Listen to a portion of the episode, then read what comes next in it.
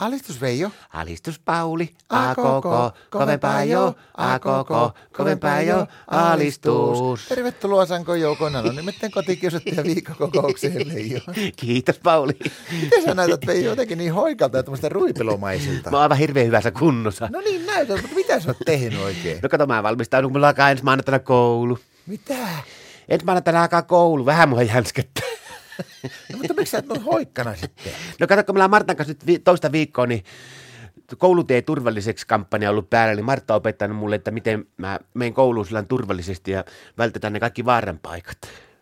Mihin kouluun sä oot mennyt? Peruskouluun? sä oot käynyt peruskoulun. Olen, olen, mutta kato, Martta haluaa, että mä parannan sitä peruskoulun päästötodista, kun mulla oli 5,4 oli keskiarvo, niin se pitää saada yli kutoseen nousemaan, niin se on, Martta on ilmoittanut mut kymppiluokalle. Missä sulla on se koulu?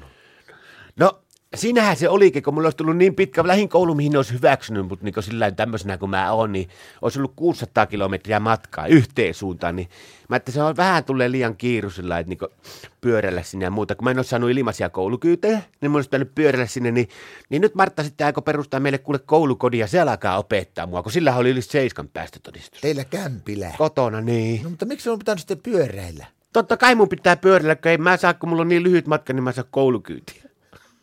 Paljon sulla tulee matkaa?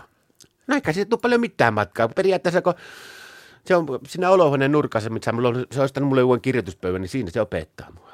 No mutta miksi sun pitää pyöräillä? No en mä tiedä, se on Martalle joku pinttymä, että pysyy kunnossa ja se on vaan halunnut tuosta mun turvallisuudesta välittää, niin mun on pitänyt meidän taloa ympäri blogia viikon tässä polkupyörällä ja Martta on opettanut kaikki vaaran paikat. Niin kuin siinä meidän Marja Pensaten kohdalla, tiedätkö, siinä on siinä puna herukka ja sitten musta herukka, niin siinä kohdalla mun pitää aina pysähtyä ja katsoa ensin vasemmalle ja sitten oikein. Ja sitten jos ei näy ketään, niin sitten mä voin ajaa niitä Marja Pensaten läpi siitä, mutta siinäkin pitää, kun tulee taas ulos sieltä Marjapensasta, pitää olla hyvin varovainen, että jos sieltä tulee jotakin vastaan, niin mutta Martta on senkin tilanteen huomioinut sille, että se on laittanut mulle polkupyörällä niin tuon turvaviiri, semmoisen korkia.